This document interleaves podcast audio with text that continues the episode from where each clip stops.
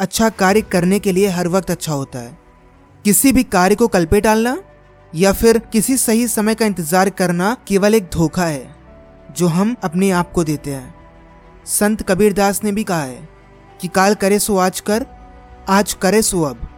पल में प्रलय होएगी, बहुरी करेगो कब। हम ऐसे ही जीते हैं। हम हर एक काम को कल पे टालते रहते हैं। पर आपको अपने आप से एक सवाल करना है कि कल ऐसा क्या खास है? ऐसा क्या है कल में कि जो आज आपके पास नहीं है? क्या है जो कल आपके पास आ जाएगा और आप काम कर लोगे? अगर करना है तो आज भी तो कर सकते हैं। लेकिन फिर भी हम कार्यों को कल पे टालने की आदत बना लेते हैं। क्यों? क्योंकि हमें इससे होने वाले नुकसान के बारे में पता ही नहीं होता। हमें लगता है कि आज नहीं हो सका तो कल कर लेंगे। लेकिन उस समय को हम गवा देते हैं जो आपके पास आज मिल रहा होता है। उस अपॉर्चुनिटी को मिस कर देते हैं जो शायद कल मिले या ना मिले पता ही नहीं होता। हमें लगता है कि हम कल पे टाल के बहुत अच्छा काम कर रहे हैं। हम आज बच गए हैं, पर एक्चुअल में कल का बोझ और बड़ा हो रहा है। यही आदत हमें सफल होने से रोकती है और हमें आलसी बना देती है। हम सभी के पास कल पे टालने के हज़ार बहाने होते हैं। हम एक काम को कल पे टालते हैं तो उसके लिए हम हज़ार बहाने बना देंगे कि इस वजह से मैं इसे कल पे टाल रहा हूँ। और उन्हीं बहानों से हम अपने आप को समझाते हैं कि इस काम को आज ना करना ही बेहतर है। पर एक्चुअल में हम अपने आलस्य को इन बहानों का नाम देकर स्वयं को धोखा दे रहे होते हैं। हम अपने आप से चीट कर रहे होते हैं। और गजब की बात यह है कि जो भी कार्य हम कल पे टालते हैं, उनमें से अधिकतर कार्य ऐसे होते हैं, जिनको करने में पाँच मिनट से भी कम का समय लगता है। पर फिर भी हम उन्हें टालते रहते हैं। ये सोचकर कि कल कुछ ऐसा होगा कि ये काम अपने आप हो जाएगा। लेकिन कल आपकी परिस्थिति बद से बदतर हो जाती है। और जितनी बार हम उस कार्य को कल पे टालते जाते हैं, उतनी बार हमारे अंदर एक विश्वास बनता है कि मैं इस कार्य को नहीं कर सकता। मैं केवल इसी कार्य को नहीं, बल्कि ऐसे ही हर एक कार्य को करने में असमर्थ हूँ। और मेरा आलस्य और डर मेरे इस कार्य को करने के दृढ़ संकल्प से मज़बूत है। आपका आलस्य और आपका डर आप पे हावी हो जाता है। और एक समय के बाद वही आलस्य और डर इतना बड़ा हो जाता है, इतना मज़बूत हो जाता है कि हम उस कार्य को कभी भी नहीं कर पाते। और उस कार्य को छोड़ो, हम छोटे से छोटे कार्य को भी करने में असमर्थ हो जाते हैं। हमें उसे करने में बहुत ही अधिक परेशानियों का सामना करना पड़ता है। पर सवाल यह है कि क्या करें जिससे कि हम उस कार्य को आज ही करना शुरू कर दें? ये टालने वाली आदत को हम हटाएँ कैसे? कुछ पॉइंट हैं जिन्हें अगर आप फॉलो करते हैं तो आपकी ये आदत कभी भी नहीं रहेगी।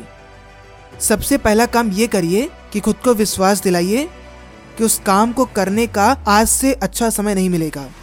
आज और अभी आपका परफेक्ट टाइम है कुछ भी करने का। अगर आपको ये विश्वास हो गया कि ये टाइम सही है तो आप कर लोगे। सेकेंड चीज़ है इन्वायरमेंट यानी कि जिस पर्यावरण में, जिस स्थिति में आप काम कर रहे हो, उसे बदलो।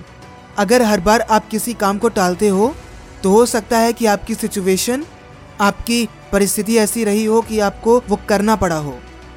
तो एक बार अपने वातावरण को भी बदल कर देखिए, शायद आप में चेंज आ जाए।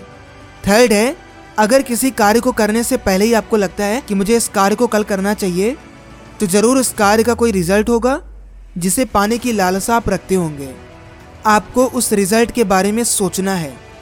ये सोचना है कि अगर मुझे उस रिज़ल्ट को पाना है तो मुझे आज इस काम को करना होगा। अगर मैं इस काम को करूँगा ही नहीं तो वो रिज़ल्ट मुझे मिलेगा ही नहीं। और जितना देरी से मैं करूँगा, उतना देरी से मुझे वो मिलेगा।